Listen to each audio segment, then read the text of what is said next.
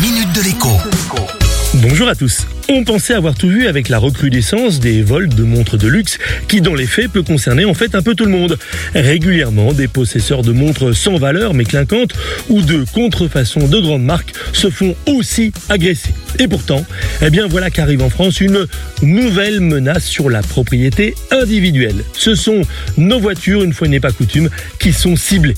Après les vols de sièges et de banquettes dans les monospaces, qui terminent directement sur le bon coin, voici que des voleurs s'attaquent au pot d'échappement. Oui, vous m'avez bien entendu, vous démarrez un matin et coupez aussitôt le moteur, car votre voiture s'est transformée en avion de chasse ou en marteau-piqueur. Sans pot, elle est tout bonnement impossible à conduire tellement vous êtes bruyant.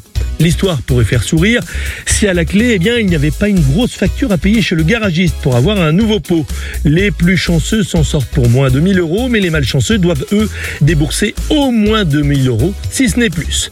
La cause de cet engouement subi, si je puis dire, pour les pots d'échappement, c'est la présence de métaux rares à l'intérieur. Ce sont les pots catalytiques des voitures récentes et en particulier des hybrides qui sont les plus convoités. Je connais des gens qui ont attaché leur siège dans leur voiture avec des chaînes et des cadenas, mais pour les pots d'échappement, eh bien, il semble plus difficile de les attacher. La seule solution, se garer dans une rue bien éclairée la nuit quand on n'a pas de parking et s'assurer, eh bien, que l'on est bien assuré justement contre le vol. À demain. La minute de l'écho avec Jean-Baptiste Giraud sur radioscoop.com et application mobile Radioscoop.